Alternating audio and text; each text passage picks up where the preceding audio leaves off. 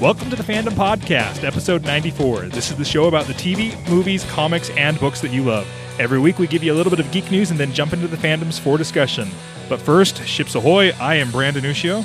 Joining us this week, we have Nick English. Hey, I paint with a paintbrush, not with words. I'm just telling you all right now. And judge, jury, and executioner, we have Jeff Dumas. I'm gone for one episode, and you talk about Gilmore Girls. That's it. I'm getting this pa- podcast back in line. Get us back on track. All right, but before bef- before we go any further, we have a special guest with us this week. We have Todd Mack from the Protagonist Podcast. Hello, everybody. I don't I don't have anything uh, like witty or funny prepared to say, but I'm really happy to be here. Here's the thing that I'm a little concerned about here, Todd, is this week we're going to be talking about like stories and ideas for stories and stuff. And you are you you teach literature, correct? yeah, I, yeah, but I don't write it. Oh, so- okay. Well, you did tonight. Okay, this makes the second person from the Protagonist podcast that we have had on our show. Uh, we talk about you guys a lot, though. We need we need to get the Holy Trinity, so we need to get uh, Joe on. Joseph will be your crowning moment. There we go. There, there we go. So we can find all your stuff over at protagonistpodcast.com, correct? Yes. All right. Yep. We talk every week about a great character and a great story. Awesome. I like to think that sometimes we we get almost to your level. You guys, you guys are kind of the gold standard that I set that I set for us. That's really kind of you to say. I think you guys are doing a great job. All right, all right, awesome. Well, this week for the random fandom, I think we're going to skip that. We've got a lot of content, and trust me, it's going to contain a lot of random fandoms. I, pr- I promise we will get that in there. The randomest. the randomest of the fandoms. So, but for next week and the future weeks, if you guys want to be part of this conversation, go ahead and send in an email to random at fandompodcast.com. Head over to fandompodcast.com slash contact, facebook.com slash fandom podcast. You can send us in your random fandoms. It's basically your picks, your favorite things that you share with us, and then we get to turn around and share that with everybody else who's listening, whether it's an old cartoon, book, movie, action figures we've covered before, all sorts of all sorts of fun things. Comic or TV show that you love. Yes, yes, that's what that's No what I topic said. is off limits. no topic is. Even Gilmore Girls. well, now it is because you did a whole episode about it. So Uh, only when Jeff's not on here can we talk about Gilmore Girls. But hey, I wasn't on because there was a fifth. I would have been the fifth guest on the Gilmore Girls. I was that, and five guests or five people's too many. You know? five people is tough to edit. I I, will, I I appreciate you taking one for the team there. Uh, Plus, I really didn't want to watch Gilmore Girls. I had a coworker. He's he's probably about he's in his mid sixties. He he's like Brandon. Brandon, we're friends on Facebook. He says, "Why should I watch Gilmore Girls?" And I was like, "Oh, you've you've seen that I've been tagged and stuff, and I've shared stuff." But yeah, he's so I had a good conversation with a sixty five year old man about Gilmore Girls, and he's like, "I think I'm going to go watch that." Oh my God. That's gosh. awesome. That's my favorite thing about these podcasts, though, is sharing fandoms that you would not necessarily think about with other people and seeing who gets involved in what. Yeah, my brother told me the other day that he picked up a, a comic book for the first time in his life, and he's older than I am. He's you know in his thirties, older thirties, and he said, "I'd never, I never, ever would have picked up a comic book had it not been for your podcast." Was it Hero Bear? And I was no, it was uh, Mouse. Oh, Mouse. That that one's good too. yeah, it's uh, man, it's really really good. Hero Bear is pretty awesome. I think that's going to be a holiday tradition in my house. My son loved that. totally. So, That's so cool. Love Hero Bear. yes. All right. Well, let's jump into the geek news. So, the first news story that we have tonight is that uh, James Gunn has come out and said, no, Baby Groot was not a marketing ploy. It wasn't somebody at Disney saying, "Hey, you should uh, you should have Baby Groot so we can sell plushies and stuff like that." He was like, he realized that there was a lot of progression and a lot of growth that the team had to do, and it wouldn't make sense to have an older Groot there because the if Groot had already grown up, the team would have figured stuff out. Because if you really think about it at the end of the first guardians of the galaxy they were that's when they just coalesced as a team. They hadn't figured anything out yet Well, and Groot is like super, super powerful and can pretty much defeat almost everything except maybe Thanos. But maybe that's how it's going to happen. We'll figure it out. But you gotta you gotta bring back the the power levels here. You know, There's a sense. there's a rumor somewhere online that Groot will actually fight the Hulk in the Infinity War movie. I'm in. So it's well, you were in when they said Infinity Wars. You Oh, were yeah, in with sorry. Iron Man. I mean, like, right. they they said Marvel, and I'm like, I'm in. So There's no denying though that Baby Groot is cute, right? Like, I mean, he's a he's cute. yes, like when he's got Like- the the control for the bomb and he's like running down no, the oh, tunnel. no, no, no. Wah, wah. Oh, sorry, Still sorry, haven't seen that trailer. sorry. Wow. You haven't? Oh, I watched it. I don't think I have. I haven't seen the trailer either. I thought it would have played before Doctor Strange, but I saw it again this weekend. Uh, I thought it would have played before that, but it was the teaser one instead. So anyway, now I'm sad. Okay, no, it's it's a it's a good one. It doesn't really It's give you any trailer. spoilers. It just gives you some cute baby Groot. I've determined with trailers that I'm going to avoid them at home, but once I'm at the theater, it's it's just causing me a harder time to have to remember headphones and put on music. And is this a good trailer? No, okay, I just I have to skip this. I just It seems like a weird thing to say that like Baby Groot is not a marketing ploy. Like, what's their end goal? Their end goal is to sell is to sell their movie and their stuff. isn't the entire movie a marketing ploy? Right. Yeah, like that's the point of every single Disney movie is to merchandise, right? I mean, they're trying to they're trying to reach everybody and make as much money as they possibly can. So to say that he's not a marketing ploy is like I, I, don't I know. think I, I'm sure he is, but I think James Gunn wanted it first, and execs were like, "Hey, we can use it," and then there you go. James Gunn said, "I want Baby Groot," and a bunch of people in suits said, "Kids like ch- childish things." right. Yeah, I mean, I, I totally buy that. It's not like initially, h- you know, how can we make money? Oh, we'll make a Baby Groot. Okay, how can we build that into the story? But I mean, in the end, they would they just want to s- sell as much movie as they can. yeah, that's true. And you know, James Gunn was concerned because Groot was the most popular character, but Groot was the most popular character. How many of those dancing baby Groot plants did, did Disney sell? And so, of course, they're going to be like, "Yeah, yep, let's make the plushies. Let's make, let's bring it all out." Well, and it made it even better that he was dancing to the Jackson Five. I love dancing Baby Groot. That's so great.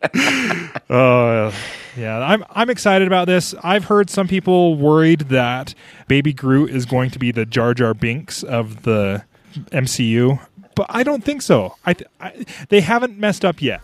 Well, when it happens, I will I will call them out for it. I will try to call them out for it because I'll still probably be a Marvel apologist. But I You'll be like a comic book guy on Simpsons. That movie was terrible. I will only see it three more times today. exactly, exactly. Especially if they have half of the soundtrack of the first movie, half of the quality of the soundtrack. I cannot imagine them just like completely falling on their face with any of these upcoming films. Can you imagine the pressure James Gunn is in to get Awesome Mix Volume 2 right? Like to get the magic and the lightning in the bottle or whatever you want to call it Yeah. from off the first one and then oh, I have to do that again. Oh no. Well, luckily, it's not like it's, it has to be a back to back thing because some movies they're like, well, we're gonna like Hunger Games. They're like, we're gonna release one every what was it every year that they released one or every other year, and so they had to be working on it constantly. But Guardians of the Galaxy's been a while, and yes, we want it, but Marvel's releasing enough that we're all like, we can we can wait a little bit for it. Yeah, I really want to watch Guardians of the Galaxy, but in the meantime, I'll just go see Doctor Strange again. Or watch Nef- or watch Daredevil or Luke Cage. You know, it's like Marvel's giving us enough. Yes, yes, they are. Um, this is not in the news docket, but it's something that I saw in an alternate story on December 25th on, on Christmas Day. If you're in the United States, check out your Netflix for Captain America: Civil War. That is ah. that is going to be on Or Netflix. just- I'm I I'm so torn because it's all like I want to keep buying the MCU movies, but they're expensive. But if they're going to be on Netflix, maybe I don't. Just do what I do and go to your siblings and say, "Hey, for Christmas, get me this movie." you have to get this one specifically because I asked my other sibling to get me this one specifically. Yeah, he he plans it out. It works out nice because my birthday's in May, and that's when the sum that's when the first Marvel movie usually comes out. So Lena and Nick are like, "Hey Jeff, what are you doing for your birthday?" and then come Christmas, it's, "Hey Jeff, what do you want for Christmas?" Oh, it's that it's that movie we went to. In May. Ah. Yeah, Yeah. Very nice. it works. It works out great. Having a summer birthday is awesome. That Civil War is a heck of a film. I would say even better than Fantastic Beasts and Where to Find Them. Sure, sure. Really? I have not seen Fantastic Beasts yet. I was just I was just trying to get a rise out He's of Nick. just yeah, he's he's only saying that because I claimed that Fantastic Beasts and Where to Find Them was the best movie of the year, and I Really? still stand by it. That's because Rogue One hasn't come out yet. Yeah, well, true. and that was the caveat. Anyone else already have their Rogue One tickets? I got mine tonight. No, but my birthday is uh, in two days, and I I know exactly what I'm getting myself. That's awesome. See, my mom's birthday is a couple days after the film comes out, so on Saturday we're going as a family, and I'm going with the Comic Con family on uh, opening night. And I told my wife, I've got to do this because I have to make sure that there's nothing that our children cannot go see when when we go as a family on Saturday. Couldn't you, in a way, write it off as a write it off in your taxes going to see this movie? Business expense. Yeah. maybe, maybe the popcorn. Hmm, can I can I write off popcorn on my taxes? That might be cool. Uh, If so, tell me how, because my mom will be so happy. Our next news story is that I'm not exactly sure what year it is. In the news, we have Lion King Reborn coming out.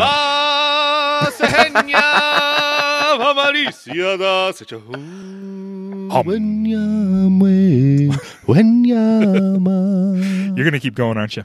Um, no, just kidding. I'm just, uh, all right, so we got Lion King Reborn coming out. No, you can keep going. I'm just going to be the background. So we got Lion Lion King Reborn, the live action Lion King coming out. We have DuckTales, a new new DuckTales coming out. And Mark Hamill is back as the Joker. So are we back in the 90s? Like I'm Wait, Mark Hamill's going Hey, to do the Joker bats. on The Lion King? I'm okay with that. Yes. In No, the on Lion Duck- King. On DuckTales. Oh, those were three different stories. Oh, oh, I get three it. stories. Oh man, you just totally you just totally uh, stole my thunder for our later discussion. Oh, you had a DuckTales had, Lion yeah, I King had a, Batman? yeah, I had a dark, I had a Ducktales Lion King uh, Joker mashup. Mashup. Well, I, I don't see why not. All right. Well, you better start writing something different. Jeez. Okay, all Good thing you got the backup plan, right? Oh, oh. But no, seriously, like we've talked about a lot of nostalgic stuff. I'm wondering if there's going to be a point where we can't talk about nostalgic things because they're new again.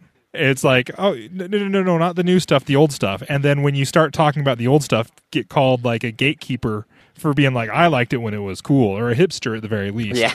Uh, yeah. I don't know. I don't know. At- at- when I was a child, everyone loved DuckTales. There's I've already I've already said the reason that I when we went to Disneyland for the first time, the person that I wanted to find was Launchpad McQuack. I didn't care about Mickey. I didn't care about Wow. Aladdin. I didn't care about anybody else. I wanted to go find Launchpad McQuack, and I found him, and I got a picture. live action Aladdin. That one could be cool. Why? Why? Why don't we have oh, that I'm sure one it's yet? in the works. well, Because no one wants to do the genie after Robin Williams. That's true. Uh, they'll just have to just dub in his voice. Let's just use the same audio from the movie because you know why not? And you just I'm do okay a CG genie. And then we just have CG Genie. Yeah. I mean, he's going to be anyway. He's going to be CG anyway. Like, well, I guess they could do it live action kind of and then have his legs not real. Wow, Jeff, way to bring us all down. Way to bring us all down. They could bring the they could put Nick's the blurry his best to lens thing back. like they did in Star Wars with the speeder. Just put put him on wheels and then just blur the camera. Put some Vaseline over it. Is that what you're saying? Vaseline on the camera. Yeah. That's, I think I think that would be like the perfect way to do it. Because you know, we don't have technology to do it better. Definitely not. Especially Disney. Yeah, Disney can't Especially afford it. Disney doesn't have that. They're just, they're just too little. No, especially with Star Wars or, you know, any of these other shows like they're not doing too well, so Yeah, they. Uh, I tell you. So, all right. Well, you know, the geek news was a little was a little shorter this week. There, you know, there are some other stories, but we like to bring you the bring you the ones that nobody else is bringing you. And maybe they're not bringing them to you for a reason, but. uh, but I, you know what, I I'm excited about Lion King and Ducktales and, and Mark Hamill as the Joker. All right, well, before we jump into our main discussion, I just want to let you guys know that this episode is sponsored by Audible.com. And here's the deal: I know you listen to other podcasts, and I guess I'm okay with that. Uh, but you've heard about Audible before. You've heard that they've got over 180,000 titles to choose from. That they have all sorts of devices they work with, even MP3 players, if that's how you want to do it. Uh, they've got this great listen guarantee. If you get a book and you don't like it, you can return it hassle free. And they have a 30 day trial. You've heard all of that before on other podcasts, but this is where things are a little bit different. If you use our link, fandompodcast.com slash audible to sign up for a free trial. You're signing up for the gold account, which is the one book a month at about fourteen ninety five a month.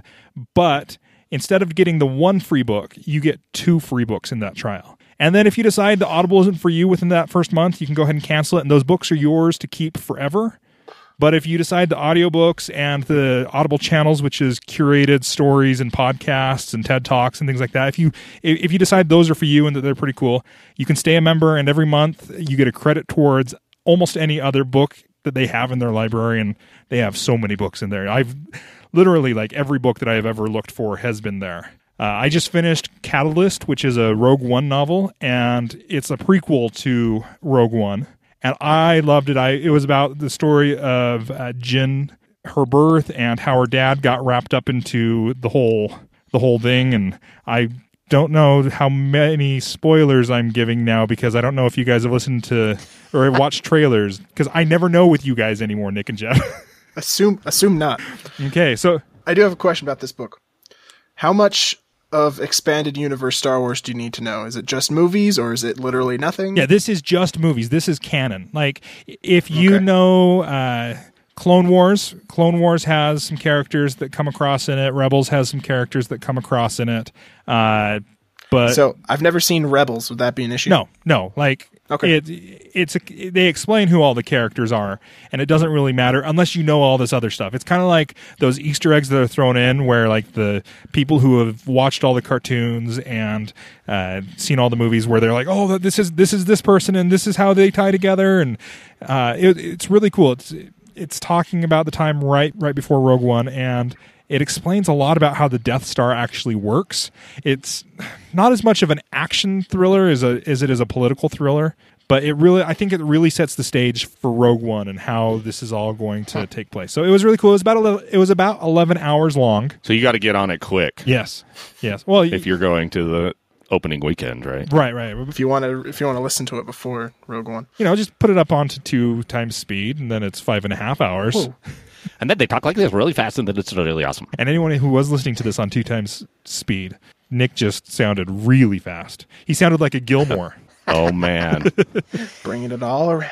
The audible, the audible version of that book is it dramatized or is it just a straight up narration? So there's one person narrating it. They put some sound effects in there and some Okay. transition music, which doesn't distract from it. It actually adds to it. Some some books that I've had dramatized where they put the sound effects and things like that, it's terrible. But no, this what this one is just one narrator, and he does a really good job. I mean, it's it's a man narrating it, and there's a bunch of female parts, and he doesn't do anything awkward when it makes it a female. But when you're listening, you're like, oh, that's a female voice. And I was I was listening to that, I was like, how is he doing this? Because he's still talking down in his deep voice, but in my brain, it's registering this person is female, and it's like Jim Dale when he talks as Hermione, and he goes, "Harry, is that exactly how he does it? And he says, Harry. Har- Harry." That's how he says it, and it's like, okay, that's Hermione in my brain now. All right. That's how she talks. That's uh, Audible is the best. I've listened to so many books lately on Audible, and it's just awesome. I was looking at my library, and it has gotten it's gotten really big. It's gotten huge. Did you just say huge? I'm gonna pretend you didn't say that. I just said huge. It's huge. Wow. It is the best Audible library there is. It's better than any other Audible library. It's huge. It's going to be fantastic. It's going to be great. Exactly, exactly. You know where it's at, Nick. but no, it's uh part of the reason it's gotten so big is they've got this thing where they if you, so you can get public domain books for free for your Kindle. But then there's also another service that they have, and I'll put a link to it in the show notes. It will say, "Hey, you can get this Audible book version of this free public domain book." And I have gotten the Anne Hathaway Wizard of Oz and other really For free? for free, or it might have been ninety nine cents or something like that. So every once in a while, I scan my I scan I scan my Kindle books to see what I could get for free or cheap on Audible. Oh, if you already own it on Kindle, Yes. then you get the Whispersync for super cheap. Yes, Yes. My seven year old used that to read part of Wizard of Oz. He had the Wizard of Oz text in front of him, and he used our Echo to listen to the to the narration by Anne Hathaway, and he just kind of kept plugging along. It added a new new dynamic to the reading for him. That's awesome. Audible's pretty cool. I could I could keep talking about it all night, but I won't. Fandompodcast.com slash audible. So let's jump into our main discussion right now. So, just to give you guys an idea of what we're doing, a few weeks ago we talked about fan fiction with our guest Sarah. And so this week we are creating a fan fiction anthology book. Uh, and j- to be honest, this is the the concept for this is a straight up ripoff of the protagonist podcast, which is why I was like, I better get I better get one of those guys on here for this one. Every once in a while, you guys do elevator pitches for TV shows for the protagonist podcast network. Is that is that is Yes. that right? So Yep. Uh, yeah, absolutely. so and an elevator pitch is just a is a short couple minute pitch where you get to describe a story for a judge and for our, for us our judge is going to be Jeff. Nick, Todd, and myself, we have come up with three stories. We picked three tropes that we each had to follow, which was time shift, alternate universe, where you could put them in the future or in the past, or there was also an age shift where you can make them older, the main characters of the story older or younger, and there was a zombie trope because that's huge in fan fiction where you set zombies in this universe. And then we had a fourth that was a you can choose whatever you want. And Jeff Oh, Jeff is going to go through here and he's going to pick his favorite from each of each of these different tropes and and that's what's going to go into our imaginary fandom podcast anthology book. Jeff, are you ready to judge us? Are you ready to judge us? Oh, I'm always judging you. Oh, okay. Mostly, most of the time I was going to say this is though. not hard for Jeff at all. All right, all right. So Jeff is ready to judge us then. Okay, which which which fanfic trope do you want to go with first, Jeff? Uh, let's go with age shift. We're gonna end on zombies because I haven't watched the new Walking Dead yet, and it's really upsetting me. All right, all right. So we're going to do age shifting first, and we are going to have here. You know what? I'll go first with this one, and then we will have Todd and Nick, and then Jeff will decide which one is his favorite. So, just out of curiosity, do any of you know each other's stories? Like, has there been any? Not at all. No no, collaboration. no conversation at all. I was just wondering if I was gonna hear like, oh well, Nick chose Doctor Who, so I can also choose Doctor Who. No, no, No, we, no. we, we That's- might all be okay. talking about the same thing, but to be honest, I don't think we are because it's fun. It's fun to, to say, okay, take take your favorite fandoms and put them in this alternate universe and try to figure out how it all fits together. And I could see how a fan fiction writer could get addicted to it to be like, hey, this is kind of fun to to do this. I could also see how it's a lot of work. so I will be absolutely stunned if you guys have the same same characters. that That's funny. all right, There's one of them that I guarantee you none of you had the same one, but Oh, talking Anyway. a lot of trash pregame. we'll see Nick. what. Yeah, I know. I got to bring it right because I'm like I'm like a a fly amongst like giants here. Okay. All right. So my age shifting alternate universe fandom that I chose to go with was Supernatural. As I'm pitching this, imagine that it's a comic book drawn by Skottie Young, the the, the little the little Marvel character uh, artist. So, all right. So young Sam and Dean Winchester are left at a daycare by their father while he's out hunt- on a hunting expedition. Dean is concerned about when his father will return, while Sam is more happy to spend time with other children and learn his ABCs. During free play, Dean notices that many of the children's toys have gone unexpectedly missing. Dean notices that there's a dark closet that seems sinister to him, and so he decides there must be a monster that is living in there and wreaking havoc. Meanwhile, Sam's out there making friends, uh, like Sam does, and he makes friends with one odd boy that wears a trench coat named Castiel. It's a weird name, but Sam figures that his parents must be from Utah. For those of you that aren't from Utah, we have some weird names in the state. Dean comes and convinces Sam that they need to go take out that monster to keep everyone safe. Sam reluctantly goes along, and Castiel figures that, well, he's curious, and so he's going to go along too. So, facing the obstacles of nap time, snack time, and the adult caretakers, the trio make it to the closet, only to find it monster free. Feeling dejected, they go to their cubbyholes to get their shoes so that they can go outside and play with the other children when they find the missing toys in another boy's cubby. It all makes sense now. The boy has been mean and calling everyone idiots. That's when the boys realize that it's people that are the real monsters. dun dun dun. That's deep, man. All right. Yours are like way that. more thought out than mine. I'm just gonna throw that out there right now.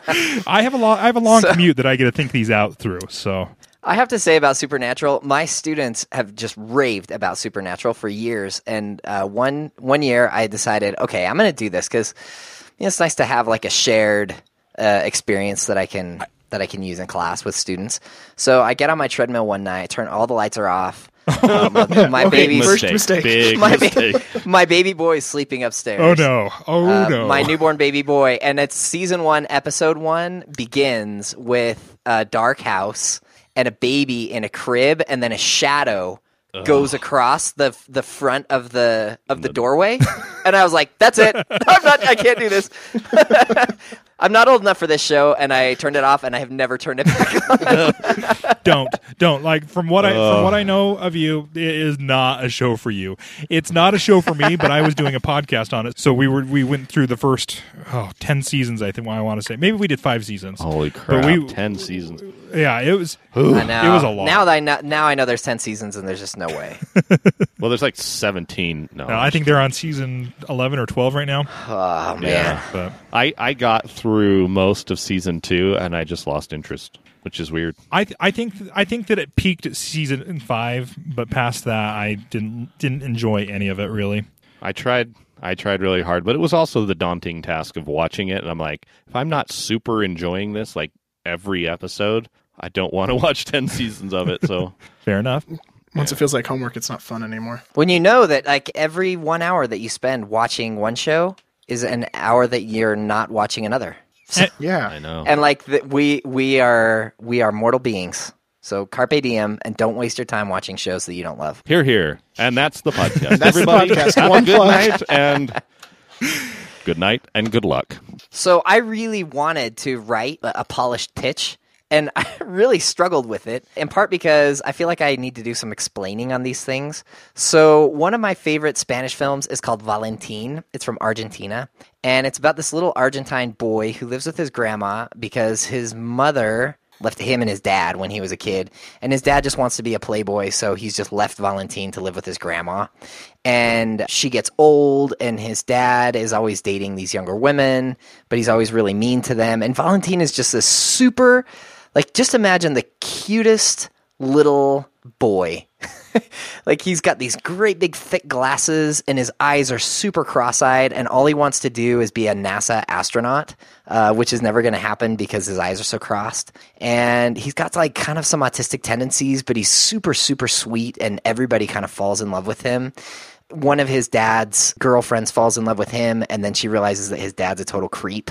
So then valentine has to set up his dad's ex-girlfriend with his friend and it's just a it's I, I know I've said this word now like 10 times in this description, but it it is like the sweetest show.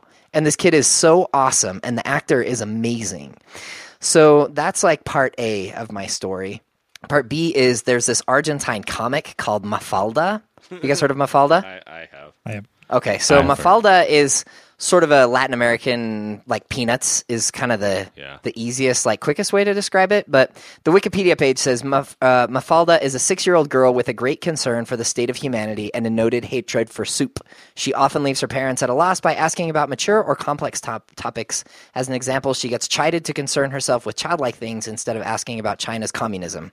In response, she pretends to play with bubbles in soapy water, only to promptly proclaim that she is done and then restate the China question once more. so she's this really like intense, very mature girl who's always mad at the world because because nobody cares about climate change and communism and things like that. So I want a fan fiction where this sweet, innocent oh, Valentine falls in madly in love with this like Spitfire Mafalda when they're, you know, like maybe 17, 18 years old. And I just want to see that romance like happen. Because the the one thing about Valentine is that he gets what he wants in the end. So I'm pretty much I'm pretty sure you just described the movie Up. Uh, you know, I don't know. Kind of like that, yeah. A Spanish up. Yeah, with the Latino Yeah. people. it's Argentine up. Yeah, it is kind of like that. The greatest love story ever written. Yeah, See, I- one of one of certainly. It's a, Yes. it's amazing. But yeah, I want to see that. I want to see I want to see would be Valentine woo Mafalda. Yeah, I found a picture of Valentine, and he's wearing like this button-up shirt and a sweater vest and giant glasses. He he builds these he builds these rockets in his house and like a homemade space suit. He wears like big weights on his shoes to practice for when he goes into space and there's no gravity And so he walks down the street with these big weights on his shoes, and oh man, it is it is a beautiful, beautiful movie. If you have not seen Valentine, I highly, highly recommend it. And if you haven't read Mafalda, it's laugh out loud funny. It's really, really good. Okay, if I don't speak Spanish, is it going to work for me? Oh yeah, I mean you should read it in English. Like get get it in translation. Okay, I, I was, I was like, do they funny translate these things? Yeah, that, I'm sure that there's an English translation of Mafalda, and and you can get English subtitles in uh, in Valentine. Yeah, get subtitles for Valentine. It's a great, great movie. Okay, all right. I, I like I like how you went above and beyond, not just doing an age shift, but did a mashup as well. So Yes. That was that was pretty intense. okay, so I'm doing age shift, right? Okay. So picture this. We were wandering through the halls of Gallifrey High. 10 dash 0 dash 11 dash 0 dash 0 dash 0 by 0 dash 2. Those are the coordinates to Gallifrey. And I'm pretty much picturing this show being the doctor and the master fighting over whichever time lady they decide to go after. and um, I did the coordinates on it because I'm picturing it being like the tagline for this show would be a team drama for all time and space. oh man, And um, it's like 90210 in Gallifrey. it just keeps getting better and better. so it will appear to all, right? The ladies and the men, because I mean, I'm just, I, I mean, just think about it. Like they have to. It's like today's class is going to be TARDIS 101. And they're like, I don't know how to do this. What's this perception filter? And then he's like, Oh, but this girl didn't like me. He's like, I'm going to change it into a makeout tent. And they're like, What? No. I don't know. I Do you just- have I- Do you have in your head like uh, have you cast Have you cast this?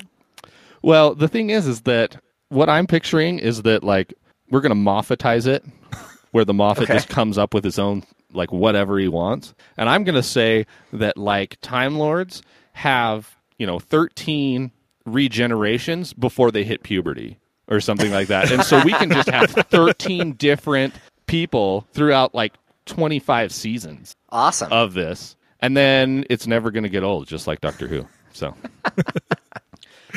that is amazing.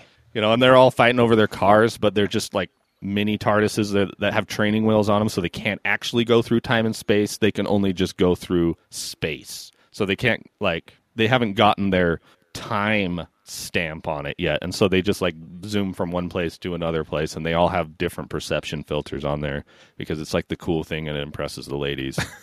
so, yeah, I'm. I mean, this is going to be great. Whatever you say. Nick.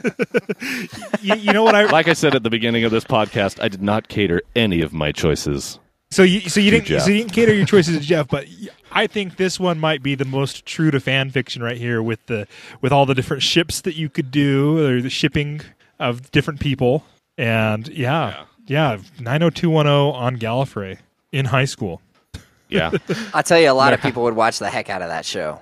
Uh, yeah, they would. They, I, I, I might be one of them at some point. I've never watched 90210, but I, hey, I watched Gilmore Girls. Who, would I can't say no to anything. You watched Gilmore Girls for homework, right? You hey, and then I, uh, He enjoyed then, every he enjoyed every minute Then I of it. proceeded to talk about it for two hours. So that's true. and it was a great conversation. You should listen to the podcast, Jeff. Who says I haven't? Oh, good for you. I'm proud of I you. I listened to it. Yeah, I was. I w- there was a couple times that I wanted to chime in, but then I remembered it was a recording. no, I'm not actually on this one. So, yeah, like oh, this isn't just a conversation. Anyway, so all right, Jeff. Which which which one of these would you pick for our anthology book? you know, as weird as it is, I I think I I'm going for the supernatural because Little Supernatural. because uh, I gave up on Supernatural because when my favorite episode turned out to be a bunch of regular hillbillies kidnapping people, Oh, that was I realized, creepy. hey, maybe the show isn't for me. So, well, I mean, like all the magical stuff and whatnot didn't really draw my attention. My favorite episode is still this, and plus I gave up in season two, but you know, uh, it's the one that Seems to be a pattern. giving up in season two. Yeah, I'm I'm going with super, little little supernatural as he has it written. Let's see. I, I believe this is called an insurmountable lead. Insurmountable E. It's true, So, all right. but I'm not holding up. They sometimes they hold, sometimes they they disappear. I- i- If you need to know what that reference is from, just go listen to all of the protagonist podcast. Uh, You can pause this. Just go listen to 100 episodes of a podcast. So yeah, yeah, you know. All right, You've got the time. Jeff. What's our next trope? You said you're saving the zombies for I'll do last. zombies last. So we are going to the time shift then. So this is where we take a story and we either move it into a future setting or into a past setting or you know just maybe maybe it's the future of the canonical timeline and so all sorts of wibbly wobbly timey wimey stuff can go on here. Uh, let's have Todd and then Nick and then I will wrap this one up. All right, Todd. Wow us. Okay, hang on one second. No pressure. No pressure. Okay, so one of my favorite uh, Spanish novels from recent times is called uh, Lágrimas en la lluvia, which means uh, tears in the rain. So the title comes from Blade Runner, and this story takes place in the year 2109, and it's the United States of Earth, and uh, it takes place in Madrid in the United States of Earth. And there's a woman named Bruna Husky, and she's this jaded, cynical, lonely noir detective. And uh, she's also a tech- techno human, which is, they also call them replicants or reps, and it's a kind of organic, artificial human. So like synths from F- Fallout 4. So they're born. Carry on. Gonna. they're born as adults, um, but they have a lifetime of memories injected into their brains at like when they're when they're when they're born or when they're made. Uh, so they they have memories of childhood that was never theirs. The the memories are written by professional writers, and they are built by a company, and they serve the company for uh, several years, and then they have uh, built into them uh, like a like a kill switch, they die of cancer after 10 years of life. So they work for like five years and then they get five years of life and then they all die of cancer. That's a terrible way to go. so Bruna's kind of depressed about her life, but she's this like hard boiled detective that lives in this time. So I want her to find a portal to the Amer- to the Wild West and go back in time and uh, join join a ragtag bunch of misfits and uh, protect them from uh, some power hungry like money hungry rancher.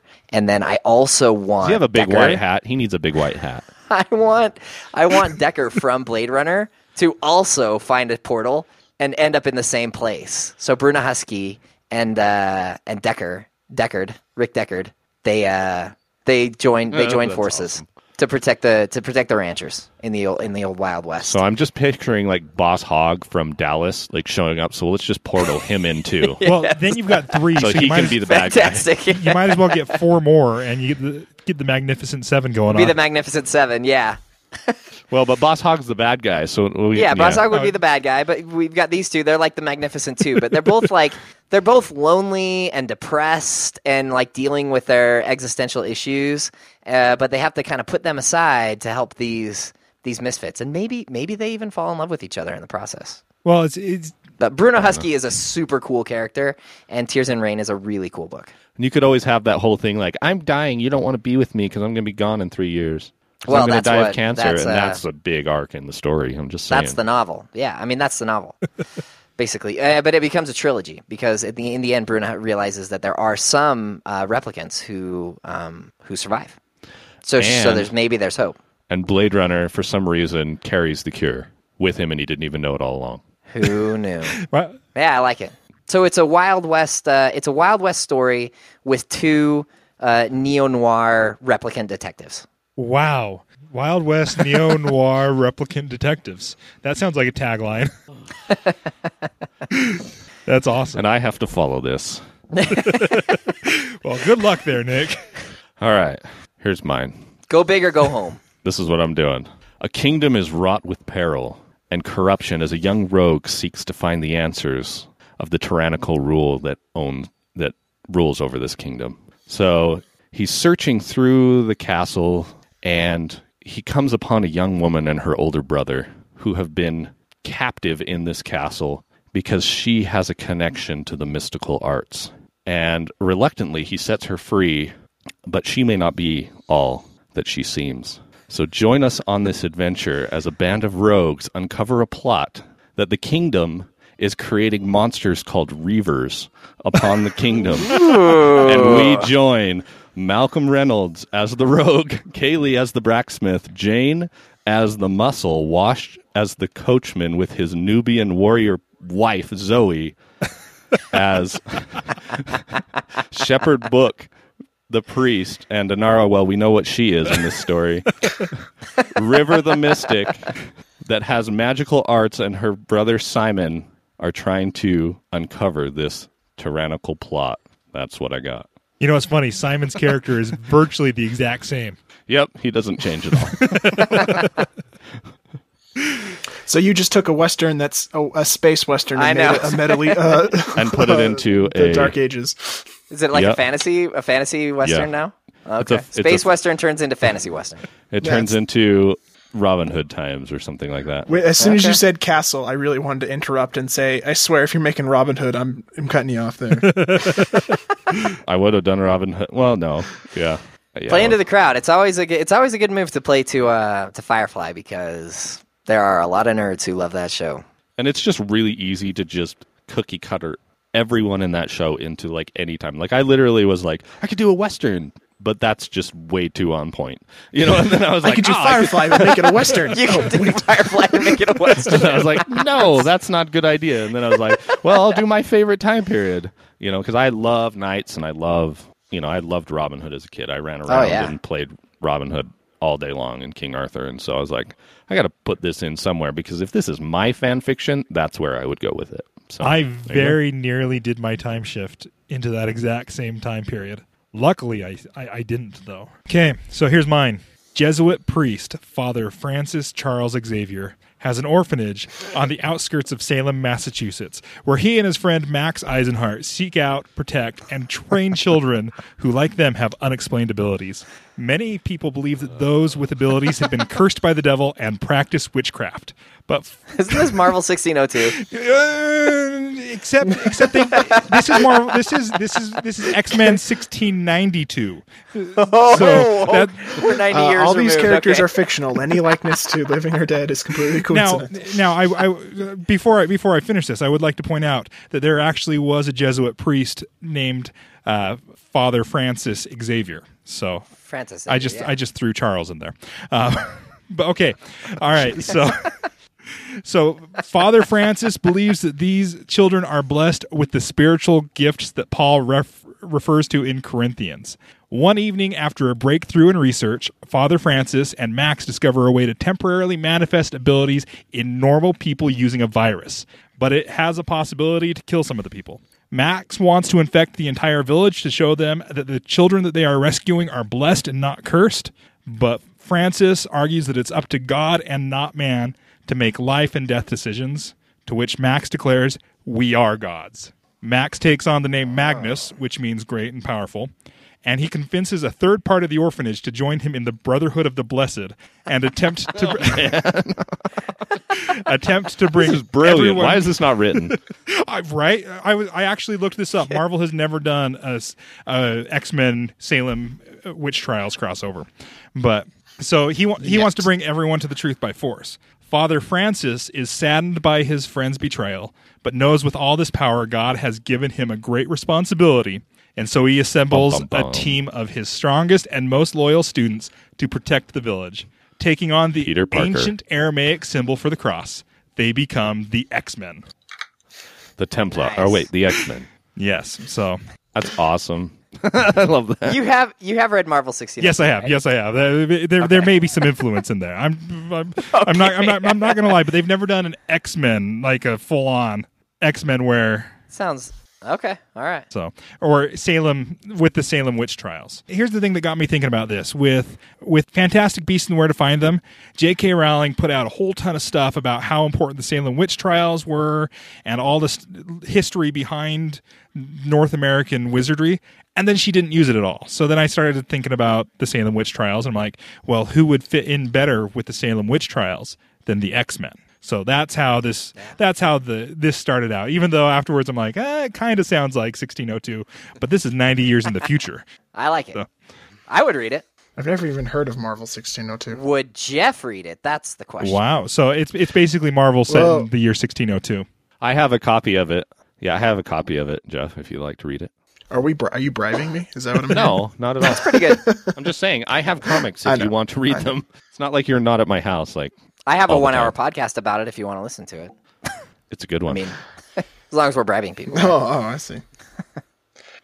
so this is this one's kind of more difficult. Well, here's with the X Men one. By the end of it, it just turns into X Men. When eventually, when they're fighting, it's just they're they're fighting. You know, I like I, I like Todd's idea of having a justification of taking the character and actually time traveling as opposed to you know just change. Yeah, I'm gonna go with Todd. Ooh, ooh. All right. I like the Wild West replicants. The Wild West neo noir replicant detective story. I'm just going to tell you right now. I guarantee that Jeff will not choose my next one. All right. Do you want to just do you want to just leave now? no, Is it no. Harry Potter? Is that what it is? no, not no. But it. I don't know. I, I want to see Harry Potter fight some zombies. All right. So this is the zombie apocalypse one, right? yep. Okay. So You sound super. I don't confident. I don't have this one written out, so I'm just going off the fly on this one. I'm sorry, guys. Okay, so four beautiful bachelorettes live together, and they have the comings and goings of men coming and enjoying the, the pleasures of being with them, and they're all sitting around the couch, and they're watching the TV, and they and they discover that it has happened. The zombie apocalypse is upon us. So our friends Rose, Dorothy, Blanche, and Sophia all discover that these golden girls have to get real. and we discover that Sophia has been hiding a cache of weapons underneath the house Wow. Well, the where last- do you keep your weapon cache? 10 years. And as they decide what is going to happen, we find out that Blanche wasn't only just sleeping with all those men, but she was com- she was putting together an army of men to protect them just in case something like this would happen. So the militia of the Golden Girls is born. And as you can imagine, Dorothy is not going to have any of it. And Rose, played by Betty White, has no idea what's going on the entire time. so that is my pitch Golden Girls in the zombie apocalypse. Wow. Crap, I have to follow that. That was amazing. so are these older girl- golden girls or are they young golden girls? Oh, yeah. No, it, this is this is what I picture season finale. and then there's like this little after the credit scene where it's like, holy crap, the zombie apocalypse has happened. And then whole new show. Like spin off Thank show you for being after the a Golden Girls. At the end. Bam. oh, wow. So they're all old. Like they are old. But here, here's the thing. I can see, I can see Sophia, how Sophia, right? No, yeah, that's the Yeah, the grandma. Yeah, like the I, I can oldest- see her coming out one, with like two big guns, one. being like, "I'm ready." She's got her little like patent helmet on with the stars on the front. And she's got Wow. a bandolier of just like bullets, so she looks like a What's what's that joke? Uh, Grandma, you've got a room full of guns. What are you afraid of? Not a dang thing. Oh wow! Wow. Wow. Okay. All right. Well, that that is awesome. That is awesome. Hey, so my my I, I don't know that any of you have watched this show that I'm doing this fan fiction on, but this is the first thing that came to my mind. didn't stop Todd. That's true. That's true. Won't stop me for the next two either. All right. Douglas Reynholm of Reynholm Industries orders a kit with the ingredients for the world's most potent aphrodisiac off of the internet. But when he fails to follow the instructions, he accidentally releases an airborne toxin into the air conditioning that turns his employees into zombies with the taste for human flesh. Reynholm rushes to the IT department, which is also the place that has the worst air conditioning, and he runs in and explains what's going on while trying to seduce Jen. because, well, maybe maybe the formula kind of worked. It was worth a shot. Uh, but then the power goes out. so Moss, Maurice Moss, is terrified because, well, zombies and the dark. But Roy convinces him to treat it like a game of Dungeons and Dragons. Moss decides that, well, he can use chemistry to fix the problem. And he pulls out the, D, the D20 die that he has in his pocket and he rolls a 20. After this, Roy tries to talk him down from, from doing anything crazy, but Moss knows that it will work because he rolled a 20. And we're treating this like Dungeons and Dragons. So using a combination of Moss's flip phone, Roy's phone that has a dying battery, and Jen's phone that is barely usable due to the shattered screen. They figure out the ingredients to the toxin, and they use Moss's fourth this. grade chemistry kit to fix the problem. His fourth grade chemistry kit, which he just happens to have on hand. At work. He work. rolled a 20. I mean, Oh, okay. oh, okay. So, uh, but the but the chemistry fix that they do it reboots the people's brains. Roy is shocked when it works, but now they are tasked with rebooting the world and getting rid of the zombies. And then Moss says, I came here to drink milk and kick some, and I just finished my milk. Wow. I edited myself on that one. Wait, did We you try turning it off and turning it back on again? Help desk, Have you turned it off and on again. I, I had a whole I had this whole scene worked out as well where oh what is his name the server room guy uh, but he's a goth he, Oh, he comes out and Douglas Reynolds like it's a zombie and kills him because All right, so I have a I'm having a couple problems with it. What operating what operating system does it run? Vista. We're all gonna die. that's a bomb disposal episode so no I I I had ah. another Oh, pitch love that for this show. show written, and my sister read it, and she was like, "Yeah, that sounds like it could actually have been a real episode, though." So I was like, "All right, all right, I'll, I'll, I'll change it around a little bit." for, for those of you who haven't caught on yet, this is the IT crowd. Yes, a great British comedy. I've been saying it this whole time. Yes, they're the it No, crowd. the it crowd. Such a good.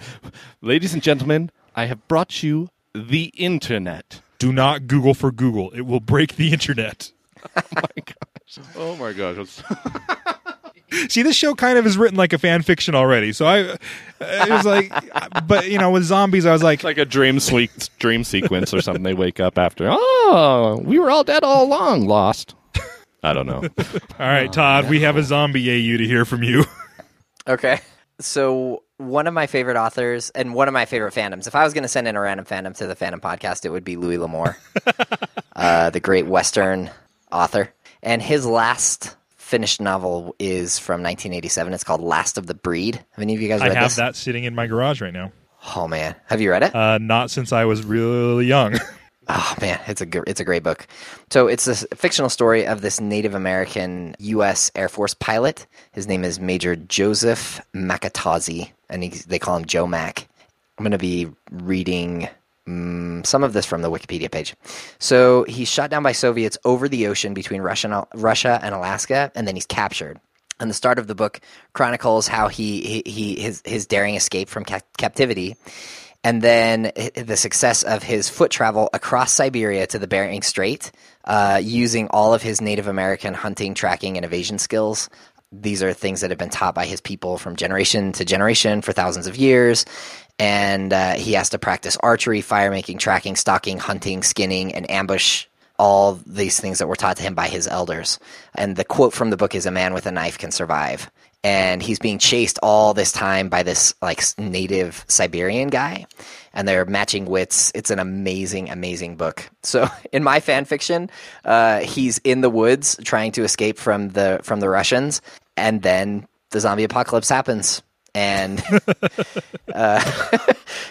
What's, and what's worse, zombies or Russians? Ooh. madness ensues. I just want to see this guy in the zombie apocalypse because he could take care of himself. So that's the story. like it. when, uh, I inherited every single Louis L'Amour book that he ever published. Really? Yeah, yeah, it was. Uh, my grandparents loved Louis L'Amour, and we would, whenever we would go on trips with them, we would listen to them on like book on tape. And so, Oh, yeah, those so are when my grandma passed away, I was like, I want the Louis L'Amour books, and nobody else, and everyone was like, Really, you want those? And I was like, Yes. You want the what? Oh man, that's a what a Yeah, treasure. Yeah. So I have to. They're in my garage. I have to go through them and organize them and stuff like that. It's, I, it's been something I've been putting off because well, you know, family and memories and stuff like that. Let myself build up some scar tissue first. So Well, they're almost all westerns, but uh, Last of the Breed is one of the few that's not, and it is a really good book. The only thing that would make it maybe maybe better, well, I can't say that, but it would be zombies. But uh, I mean, it's it's it's really it's really- really an amazing. What piece story of- isn't made of- better with zombies? Really, I'm actually not a huge zombie uh, zombie apocalypse. Fan. oh, I'm not either, but I knew that Jeff was, so I threw this one in there specifically so that he would do a fanfic episode with us. I would have done this anyway. Okay, okay. Probably. So Todd, uh, just real quick, when you were talking about your Wild West neo noir replicant detectives, and we were building the Magnificent Seven around it, I was going to be like, well, you got to throw Yeah. Kilkenny in there if you're going to do a Magnificent Seven. Oh yeah, well don't don't think that Kilkenny didn't come across my mind as as being able to handle himself in the zombie apocalypse, but but uh, no, it, this one went to Joe Mack. Joe Mack is the Louis L'Amour character of choice for the zombie apocalypse. Okay, all right. That guy's amazing. I mean, if you can't be with Will Smith during the zombie apocalypse, then you've got to be with Joe Mack. I mean, the end of the world. If I could be with anybody at the end of the world, it would probably be Will Smith because he always seems to make it out okay. I'm sure your wife and children are happy to hear that. Oh, we uh, Will Smith was in a zombie apocalypse movie. Even I Am Legend. So, That's a that's a pretty interesting movie. my wife, my a wife went with me to go see that. She didn't realize it was a horror movie when she chose it. She just saw Will Smith, so that was an interesting movie. Wow. All right, I would have liked to have been a fly on the wall just to see her reactions during that. yeah, it, That it was been- it was kind of interesting. It was kind of interesting. So this was back when we were first married, and she would actually go out to movies. She doesn't love them. she doesn't love them, so she, She learned her like, lesson. uh, "Will Smith, I like Hitch. I'll go see. I'll go see this one." Very different movies. Surprise! Those monsters are kind of scary in that in that movie. Yeah, yeah. that's, that's the point. yeah, I mean, It's also rough, roughly a zombie movie. I wouldn't qualify it as one personally. Mostly because there's a cure and they turn back and whatnot. Nah, it's a weird. It's a plague movie. Is that what you're saying? So, all right, all right, Well, I'm not. I'm not one. I'm not that guy that's like, oh, it's a rage virus movie. I, I don't know. okay. Anyway, I You're don't. not I'm not that not guy, that but you are talking. No, I'm just kidding. So, these are three properties that I have not actually seen anything about. So, which story sounds the most? Wait, you've never seen Golden Girls? You are so young. You are so young. I. I, It's- I don't know if we Yeah, I pointed think this it out. ended but in I'm like younger than you. '95, and it's like, So yeah, I, I was really a fan of that show when I was two. yeah, so it's it went from like '83 to '95, I think. so it's old funny women in the zombie apocalypse, or nerdy IT guys in the zombie apocalypse, or a lone Air Force pilot slash Native American. Tracking genius. yeah, tracking And you said you didn't know how to pander to the judge. it's uh, it's some movie about some old chicks or some nerds, but this guy. I'm just saying archery, fire making, tracking, stalking, hunting, skinning, and ambush skills. Comedy gold. Dungeons and Dragons. Fourth grade chemistry kit. Aphrodisiacs. The internet. Why are you plugging his show all of a sudden? Why not? I We're like all, all friends of them. here. We're all friends. Uh, They're very all very different. I'm just trying to help this process along here, guys. You're the you're the one who has to make the decision, Jeff, not us. I know that's the hard. All of a sudden, volunteering to be the judge doesn't sound like the best idea. Uh, I could be the. I could do the uh, coward's way out and give it to Nick, so everyone's a winner. But well, we've got a fourth. We've got a fourth, and then that. Oh, that's right. There's actually we actually calculated it, so there's actually a tiebreaker this time. Because with the Louis L'Amour, with the tracker and whatnot, how hard is it to track zombies? Because they're there, you know. And IT crowd kind of sounds like it's a one-off. Like Brandon wrote it, wrote it out, so there's a beginning, middle, of eh, e- end. no, they have to go. They have to go turn the rest of the world now. But I mean, like, in my opinion, if the first, say, season or book or movie or whatever is a s the start and finding of the cure, their their mission to now go save the world could be left out because it's that's Is just World War Z at that it point? ca- The movie, Yeah. not the book. I'll, I'll not, and now I'm sad. Oh, that was a terrible movie. I was so sad. That book is so good. World War Z is a great movie if you have never read the book. I guess that's true. And they're making another one. Well, yeah, How? Well, Lame. because they found it. No, no, that's fine. Uh, no, I'm going IT crowd. Yes. Wow. Yes. All right. Good choice. Good I was really nervous I would like to see Moss. I would like to see Moss in the zombie apocalypse as well. And now you have some homework, Jeff. Go watch some IT I- Crowd. That's a It's great show. on my list, but it's one of I those know. like if it's Yeah. if it turns out like supernatural and I've it's wasted. only it's only three seasons, and there's only like ten or twelve episodes in each one, so it's like short. Like you you'll be able to watch it really quick. Is it still on Netflix? I believe so. It was last time I, I looked. think I don't know. Uh, Yeah, yeah, yeah, it is. I'm, pre- I'm pretty sure it it's is. a qui- it's a quick binge. It's a quick binge. It's not a Yeah, it's something you can. It's something you can watch while you're like playing a video game or something, though, because as long as you can hear the jokes. Yeah, and Le- and Lena loves what's it, Chris, is his name Chris O'Dowd? Yes. Yes.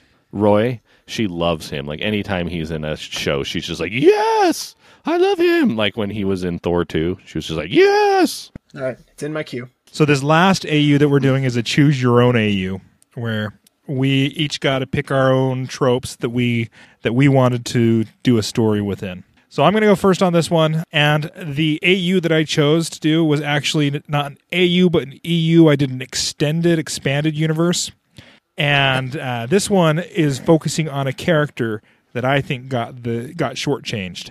Uh, this is one that I've actually talked. I've talked about this fanfic before. So in the episode "The Doctor's Daughter," the tenth Doctor and Donna travel to a Oh, world yes. where war is being waged by manufactured persons, and the progenation machine uses the Doctor's DNA to create Jenny, who got her name by the Doctor calling her a generated anomaly. By the end of the episode, she's not just a soldier, she's actually fun and quirky, kind of like the Doctor. And she leaves in a rocket ship to become an explorer like her father. So this is her story. Jenny takes the rocket I love this idea. Jenny takes the rocket to travel through space and time, and you might think that flying a ship by yourself might be complicated, but she's not really alone. She has the ship's A- AI, Ellie, who is a sassy yet helpful companion, because that's the best kind of companion. And during her adventure, she's able to obtain a time vortex manipulator that lets her travel through time and space. For part of a regeneration, she lives in Victorian England with the Silurian named Madame Vastra and in another regeneration even has a daughter that she names Susan. The main struggle that she faces during her adventures is figuring out how she regenerated because she doesn't really get explained that, and then whether or not to make the doctor aware that she's still alive because the doctor left before she regenerated. He didn't realize that, she, or he thought she wasn't going to. So that's my ex- my extended AU. That's the one that if I ever sit down and actually write a fanfic, it will be about Jenny because Jenny needs more time in in the Doctor Who universe. Dang it! And then that way She's so it cool. explains who Susan is. If she becomes Susan's mother, then that's how Susan is the Doctor's granddaughter. And there's a really cool Jenny already in the series with Madame Vastra. Oh my gosh, that I was like it. brilliant. Mm-hmm. You know. All right. Okay. So that's Doctor Who. Todd, what do you have for us? Have you guys seen Pan's Labyrinth? Yes. Once. Ever. Okay. so, Oph- Ophelia is the little girl from the Guillermo del Toro film Pan's Labyrinth. Uh, if you haven't seen Pan's Labyrinth, it's the story of a young girl who's forced to move to the country to live with her sweet mother and her horrible stepfather, Capitan Vidal. Vidal is just a horrible guy. He's abusive to everyone around him. Uh, and then one night, this already terrified Ophelia is visited by a super scary faun character who sends her on a crazy mission in which she has to face a giant frog that lives under a tree, and the pale man, who's this blind, man like monster with eyeballs in his In hands. his hands, white. It's- He's white, weird. It is a creepy, creepy movie. People who may have not seen the show might have seen Hellboy 2, and Hellboy 2 was directed by the same guy. And so a lot of the characters and like designs in Hellboy 2 are very similar to what they is in. Pan's, Pan's Labyrinth. So, Yeah. Visually. So in the end, Oph- Ophelia is killed by Vidal. And so my fanfic is a sort of Wreck It Ralph kind of thing where there's a world where fictional characters live outside the context of their stories. And in this world, so after Ophelia dies, she goes to this place and she becomes a lawyer and she's fighting for change in fiction because her she got really the short end of the stick in her story and she had to suffer a lot. And so I, I was inspired by this because I've been watching this um the Spanish TV show called The Ministry of Time in which there's a there's a ministry of the government. So like a branch of the Spanish government is called the Ministry of Time and there are all of these doors and you can walk through a door into a, another time and they travel they travel back and forth in time and then they their job at the ministry is to make sure that Spanish history stays the way that it's supposed to be. So there will be like an, there's an episode where Cervantes doesn't turn in his manuscript for the Quixote, and they have to go back and try to figure out why what what happened to Cervantes that he didn't get the get the Quixote turned in on time. So they're trying to keep history the same, but Ophelia in my story, she's trying to she's just a total agent of chaos, and she's fighting for the rights of all fictional characters who have been mistreated by their authors. So, uh, so, so the first, the first series, the first, uh, the first episode will be Padme Amidala going against George Lucas for making, for making her fall in love with this horrible version of Anakin Skywalker. And the second episode will be Darth Vader against George Lucas for turning Anakin into an un- unlikable twit. And then I pulled Facebook That post makes a whole lot more sense now. I was, to get some help. so so here we go. This is these these are these are my friends on Facebook telling me all of the the next episodes. All the Harry Potter characters who died in the, at the end of the book. Josie Pye and Anne of Green Gables. All the characters of Twilight because of excessive cardboardedness. uh, Funes el Memorioso is a story by uh, Jorge Luis Borges about a guy who has a, an accident and then he can never ever forget anything and he goes crazy.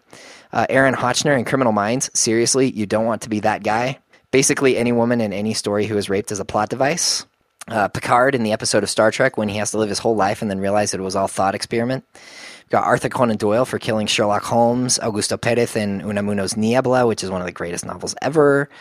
Um, the Bates in Downton Abbey. Job from the Bible. uh, Ophelia and Hamlet. Shylock in Merchant of Venice. Ender in Ender's Game. Uh, Harry and Harry Potter, Oliver and Oliver Twist, Fontaine and Les Mis, Flowers in the Attic, Wile E. Coyote, and any character in the Thomas Hardy novel, but let's pick Jude from Jude the Obscure, Barb in Stranger Things, Snape in from Harry Potter, Kilgore Trout in the Kurt Vonnegut novels, Roland Deschain, who meets Stephen King in one of the Dark Tower novels. Uh, we've got Grant Morrison's Animal Man, Sancho Panza from the False Quixote by Ave- Avellaneda. We've got Charlie Brown, Darth Maul, the cool bad guy who gets sliced in half instead of getting away. Donna Noble, who lost all her character development when she left the TARDIS, and many, Oh, many, many, many more. it's just like it would be the gift, the gift that keeps giving. I mean, there's there's no end of uh, of characters who would be happy to sit down in front of their authors and say, "What the heck?" that's kind of like a fan fiction writer's dream, isn't it? To be to be able to like, I can draw from anything I want and put it in this universe that I've created. Yeah, and this also, I mean that that novel Niebla is probably the the the closest thing to this actually happening, where uh, a character, it, the whole novel reads like a regular, like a realist, like a 19th century realist novel, and this character has this horrible life, and he sits down in front of his friend and he says, "I'm going to kill myself," and his friend says, "You can't kill yourself. You're just a character in a novel," and he says, "What?" And he says, "Yeah, we're just we're just words on a page, man. You can't kill yourself." And then the author says, "Wait, oh, somebody's knocking on my door," and it's the character. And the character says, "What the heck have you done with my life?" And they have this like great conversation. the, uh, it's, That's a- where I- it's an amazing novel. That's where I remember it's Stranger Than yeah, Fiction. that's Stranger Than Fiction was inspired by That's where I Niebla. Remember. Like, yes. I know, I know, I've heard this word before. Like I know we've talked about this. Yep, yep, yep. Yeah, it came up on this Yeah. podcast. My fa- my Yeah. favorite thing is that you described this though as Pan's Labyrinth meets Wreck It Ralph. Like those those are two Yes. that I, I just would not be all like, yeah, these two go together. Although now I now I really want to see Guillermo del Toro direct Wreck It Ralph. Oh man, I was trying to think of like who in who in fiction uh, just like really got hosed, and Ophelia is. there's is a lot of them. There's a lot of them. there are a lot of them, but man, for like such a sweet girl to be in such a horrifying film, uh, so she wins it. She's she becomes my lawyer, going to bat for all of fiction, trying to change everything. all right, all right. So a, a legal drama for you for your a for your pick. All right. So Nick, Nick, how, what do you what do you got for us? Uh, all right. Well, mine. Um, so I'm I'm going to throw it out this way. What is the one episode that I always see of X Men? it's the Mojo verse. The Mojoverse. So here's my idea. It's a world where that The wa- episode never existed, so Nick The- doesn't have yep, to see it. Okay, so so the overseer of the universe has grown tired and stagnant of watching all of these people living their lives. And so he decides that he needs a jester. He needs something to entertain him. So he's already done the let's take the greatest heroes of all the fandoms and have them fight against each other, i.e., Batman versus Captain America or the Hulk versus Doomsday. And so he says, let's change it up just a little bit. Let's find characters that would in no way ever think that they needed to fight, and let's put them in a death battle. so here are a few of the Is this called the Hunger Games? No, this is the death battle. All right. Okay. It's completely different, okay? But it's one-on-one combat versus specially thought out and, you know, very similar styles so that it can be for maximum entertainment. So here's a few that I have thought of and um, listeners you can you can comment on what you think should happen too. So the first one would be Peter Griffin versus Homer Simpson. it's just an obvious one, right? Then we went on to uh, Dexter from Dexter's Laboratory versus Phineas from Phineas and Ferb. Ooh, that could be a good. Oh, I was really hoping it was going to be Dexter from Dexter. No. Uh, Rosie the robot from the Jetsons versus Bender from Futurama. My money's on Rosie on that one. Uh, Burton Guster from Psych versus Webster. What you talk about, Willis? and that could just be a verbal battle. I, I mean, it can be whatever you want. Undercover Brother versus Black Dynamite. John Ol- John Oliver versus Stephen Colbert. Uh, Bill Murray in What About Bob versus Monk. Uh, June Cleaver from Leave It to Beaver versus Carol my Brady God. from the Brady Bunch. Dwight, Dwight K. Schrute from The Office versus the janitor from Scrubs. Uh, Frank-N-Furter, Tim Curry from Rocky Horror Picture Show versus Titus Andromedon from Kimmy Schmidt. Billy the Kid from Blazing Saddles, Gene Wilder's character, versus Yosemite Sam from Looney Tunes. Uh, Cyril Figgis from Archer versus the dad from Fairly Odd Parents. Uh, and those are just a few. I could keep going, but Just a few. Oh, just so a few. Jeff, after listening to those two, I'm going to withdraw my my submission for this Oh, round. to be fair, I've heard yours before. yes, you have. Like you, you've you've brought that up before. I was I was going to do something else, but I was like I was like, no, this is this is the one that I'm going to do. But these two are hilarious, and they're the gift that keeps on giving. Like you can you can just keep going with with both of those ideas. I love how in this in this choose your own that both of you came up with ideas that could just keep going and going and going. You both came up with ideas of I couldn't choose just one fandom, so I took them all. Yes. I've got one more. Liz Lemon from 30 Rock versus Jess from New Girl. Oh, okay. That's a good one. if, any of haven't us, seen New Girl. if any of us had seen New Girl, That was for all our lady listeners out there. Yeah, both of them, and one of them's your wife. And they're sitting downstairs laughing, and I'm wondering what they're talking about. Are they listening to this? No. All right. So it's a choice between do I want to watch my favorite character or all fandoms argue about why they needed more screen time or all fandoms f- why they're better than another fandom. Hmm. no, hang on, hang on, hang on, hang on, hang on. It is not about why rough- they deserve more screen time. It's about estimate. why they deserve not to be totally hosed by their authors. I mean, like why not? Why their why their suffering is so. Like like the people who were plot devices who died just because they needed the main character to feel sadness. Like Uncle Ben, he got it bad, man. yeah, Uncle Ben got it bad. Star, you know, Spider Man. or people who get paired up with total doofuses. You could still choose the doctor's daughter, but but that's that, that that's your choice. Should I just choose that one to avoid of like he he chose a single fandom. He stuck to this rules that was literally create your own. Here, here's the th- here's the thing about fan fiction though. There are no rules. I There was no rules. It was no rules. Do whatever you want. That's what that's that, that's what fanfic kind of is. I'll, I'll concede I'll concede the the creativity points on that one. But okay, Jeff, Jeff, go ahead and pick pick your favorite one. Go for it. I dare you. I I really just want to call it a draw because those are both those are both infinite ideas. No, you, You know got to pick Todd and one. Nick fight right now, and the winner gets. I don't. I don't want it. Oh, That- it's on, baby. Wait, It's wait, Nick. on. I just thought of one more for your for your death match. Yes, You've I got just had the Todd same thought. and Nick. Todd from the Protagonist podcast, and Nick from the Fandom podcast, going at it. dude every chapter is a new fight and each one each one will be completely different because the way that me and todd would fight would be way different than the way that fairly odd parents dad fights um cyril figgis Figgis. you know yeah and i and you know figgis is technically a trained like isis operative but yet he So fumbles everything s- he does so i mean you said each chapter would be a different fight. What is the medium you're hoping to have this be? Just, well, it has to be written, right? Because that's what we're doing. But if I if I would I guess do it it, is a I, it would book, be yeah. animated or it would be live action. Like I don't care. Whatever caters, whatever caters to Wha- it. whatever it needs to be for you to pick it. Yeah. No, no, That's no. But like, I think I think it's mixed media. I think it's mixed media. When you've got characters from literature arguing, it's written. When That's you've what- got Homer and saying. Peter Griffin going, it's animated. But when you've got uh, Webster and But Burton you- Guster going, it's live action. I mean, it, it just And when it's me against Nick, it's audio. well, and it could be it could be combined too, because if we're doing Gene Wilder versus Yosemite Sam, then it's going to be like Anchors Aweigh when Gene Kelly is dancing with Tom and Jerry.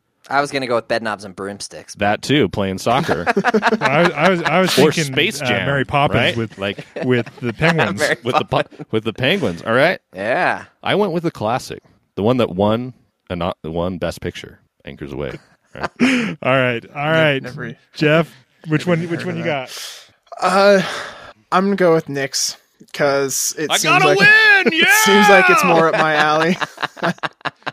okay, I I kind of wish I was in with Lena and, and Amy right there just to Oh, see they- their reactions they don't of question you it. Hear, screaming. Are you just hear kidding from me? the other room. She's probably no. I'll probably be like I probably will have my wife come up and be like, "Shh, Cobra's sleeping. Be quiet. you wake him up. You're in trouble." You're getting him back to bed. Uh, I don't even know how to label yours, Nick. Uh, celebrity death Fandom match, Fandom, f- yes, fandom, Fandom death match. fandom death match. Okay. Let's get it on. All right. All right. So, uh, so as a recap, in our age shifting, I took the age shifting one with Little Supernatural, Little Supernatural, and uh, Time Shift. Todd won out with his Wild West neo noir replicant detectives. Uh, Zombie AU, the IT crowd takes the win, and Choose Your Own AU, the fandom death match by Nick. So That sounds like riveting, uh, some riveting. Uh, that, that was there. that was that that's you know what we should put this in production. I think we could I think we could sell it and and uh, Well, now we can't post this episode because you know we're just giving away our ideas. Well- Your ideas. I'm taking credit. I'm part of this. Dang it! All right. All right, all right. So, do we want to do a bring out your dad stories that we thought about but decided not to go with? Speed round.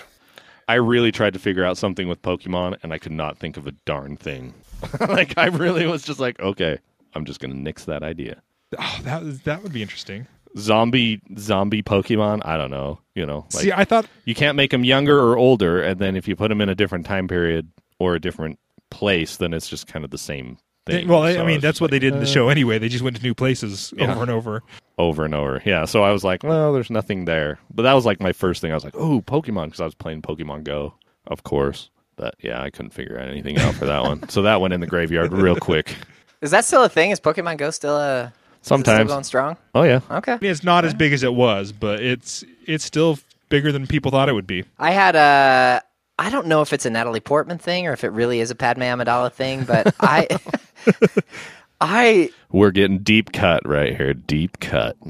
there are few characters in fiction that I feel more frustrated with the way that they were uh, treated in their stories than Padme. Like she, I feel like there's so much potential for her to be such a great character, and for her to fall in love with Anakin is like one of the greatest tragedies in fiction. It just, it really bothers me a lot. Well, especially So, since um, episode it is- one, there is such the age difference. It feels kind of creepy when you think about it. Like the little Yeah. Jake, what's his face, and and, Poor man. and Portman. it's just Yeah. like his his I feel has like been she- so sad. she could be so cool. Well, and it's even worse when it's like the worst actor in the world is next to like one of the best actors. And so Yeah. like their chemistry just doesn't work because it's like, I love you, Padme. Let's go roll in Sand. the hay. Yeah, it, Like- and it, like it. Oh I, my I gosh. want. I need to go find some great fan fiction that's already been written about that because there has to be some alternate universe in which she's paired with somebody Where she great. says no to uh, but I, I was thinking about pairing her with uh, with Malcolm Reynolds. That's awesome. Have you heard the uh, the fan theory that Obi Wan is actually the father of Padme's children? Um, I think I have heard that, and I'm totally okay with it. I'm totally okay with it. Um, I also why thought he about devoted so much time. Anyway, I am your father. No, you're not. It's Uncle Ben. yeah. what? with the the time shift, I thought about Quixote, but then like basically every story ever written is just a time shift of the Quixote. song. Yeah. You don't like that story, do you? no, not at all. Not, at all.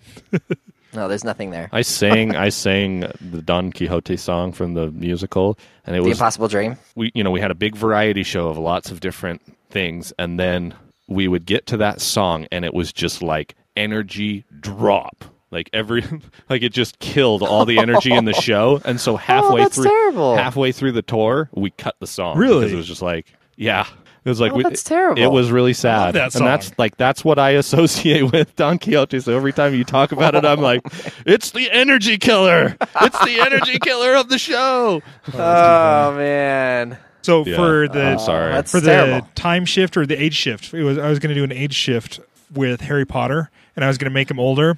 And I'm like, I'll make him ministry employees. I'll put make him ours. And then I realized that somebody already wrote a fan fiction like that, and they called it Harry Potter and the Cursed Child. What's that? Never heard of it. It- it- you know the part one I'm and sorry, two. Harry Pot Pot. yeah, yeah, Harry Potter. I, I, I, I know you. I, I- I know it's a little book that you haven't read before, but you know. Uh, Hey, I read it once, but the and by read I mean listen to it. dude it. i just And thought by of listen another to it, death I mean battle was there when Lena read it out loud. I totally Anyway. just thought of another death battle I want to see. Perry, the platypus from Phineas and Ferb, versus the little winged lemur from Avatar. Momo. Momo. Momo, that's it. Oh, that's too funny. that's too funny. I could go all night. Okay, so and then uh, And for will. your for for the choose your own AU, I, w- I was going to do a mashup. I ac- I had to take my son to the emergency room this last week, and for the wing that we were in, they had a no electronics policy, and they were really busy that night, and so it took him like two hours to see us. But we couldn't pull out the iPad, so he couldn't read or anything like that. He had to just sit there, and so I'm like, all right, let's let's let, let's do something to keep you engaged because you're going to be climbing the walls here in just a minute if you're not. And so he came up with this uh, mashup for me with Puff the Magic Dragon, Kubo from Kubo and the Two Strings, and Paw Patrol. Wow. And, and you know he Marshall! he had the whole thing where I understood those references. where the Paw Patrol heard, heard a crying dragon while they were cleaning up the beach, and they found that it was Puff, and that Puff was sad because he didn't have a friend anymore, and so they went and they found Kubo and the Two Strings to or Kubo from the Kubo and the Two Strings to be Puff's friend. So that was one that I was like, I might flesh that out. That I was like, I like that. yeah, probably would have done better than like my doctor's daughter story, but you know. Uh, probably not because I haven't seen Kubo yet. Oh yeah, you need It's, to see uh, Kubo. That's like, I know it's I haven't seen it either. that's it. I'm done talking. I'm done talking. okay. Good because we've been doing it for like two hours. Man. I think. Yeah, I, thi- I, I think it's pretty good time. Did anyone have anything else they wanted to bring out from their from the recesses of their imaginations, or are we good to wrap this thing up? Perry the platypus versus James Bond. Make it happen. it did happen. Agent Phineas P. Yeah, but does anyone have a It never ending did? story one that we can pull out? Oh, Oh, man, the never ending story is so good. Never Dude, did you know, Story. did This you know that podcast. Jack Black is in Never Ending Story 3? he is? Yes. I was watching it. I was They just made ra- a Never I Ending was like- Story three. I was like sitting. I was like sitting. You know, half asleep on the couch. I wake up and it's like Never Ending Story three, and I was like, oh, well, I won't watch this. And I was. you know, in and out of it, and then all of a sudden, like the very beginning, the boy opens up the book, and the big bully that's like trying to beat him up is Jack Black, and I was like, "What?" And then I had to watch, like, you know, and then Jack Black wasn't in the show for a long time, and then I turned it off. But yeah, it was really weird. I was like, Jack Black as a little boy. It was awesome. Anyway, Wow. Fandom death match: uh, Falkor and Appa from Avatar: The Last Airbender. yes, I was thinking. Falkor and uh, and the the kid from Spirited Away, Oh yeah, the flying Oh dragon dog. yeah. See, I'm just telling you, this is brilliant. I figured I just had to let you get the, I the never-ending story out of your system. Falkor. Man, when he chases those kids and they jump in the dumpster, that's just that's the best for any kid that was ever bullied when they It's were on little. Netflix. It's on Netflix. All right, all right. Well, let's wrap this thing up then. Thank you for listening to the Fandom Podcast. I hope we were able to help you escape from your daily grind. I hope you got a couple laughs out of that. Uh, maybe we introduced you to a new fandom. Maybe you have no idea what we were talking about, and you should go check it out. If we did, head over to fandompodcast.com slash iTunes or fandompodcast.com slash Android uh, and subscribe to the show. You can also go to any podcatcher that you use and search for the Fandom Podcast. Uh, if you want to be part of the conversation, submit a random fandom over to random at fandompodcast.com. Contact us over at facebook.com slash fandompodcast.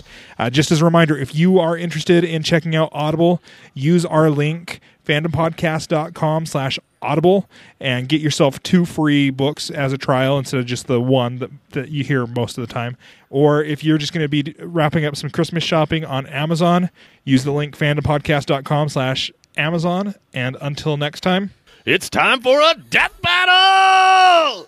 Well, thank you for the books, the horrifying story, and the threat upon my life. Dream the impossible dream. may the fandom be with you Bum.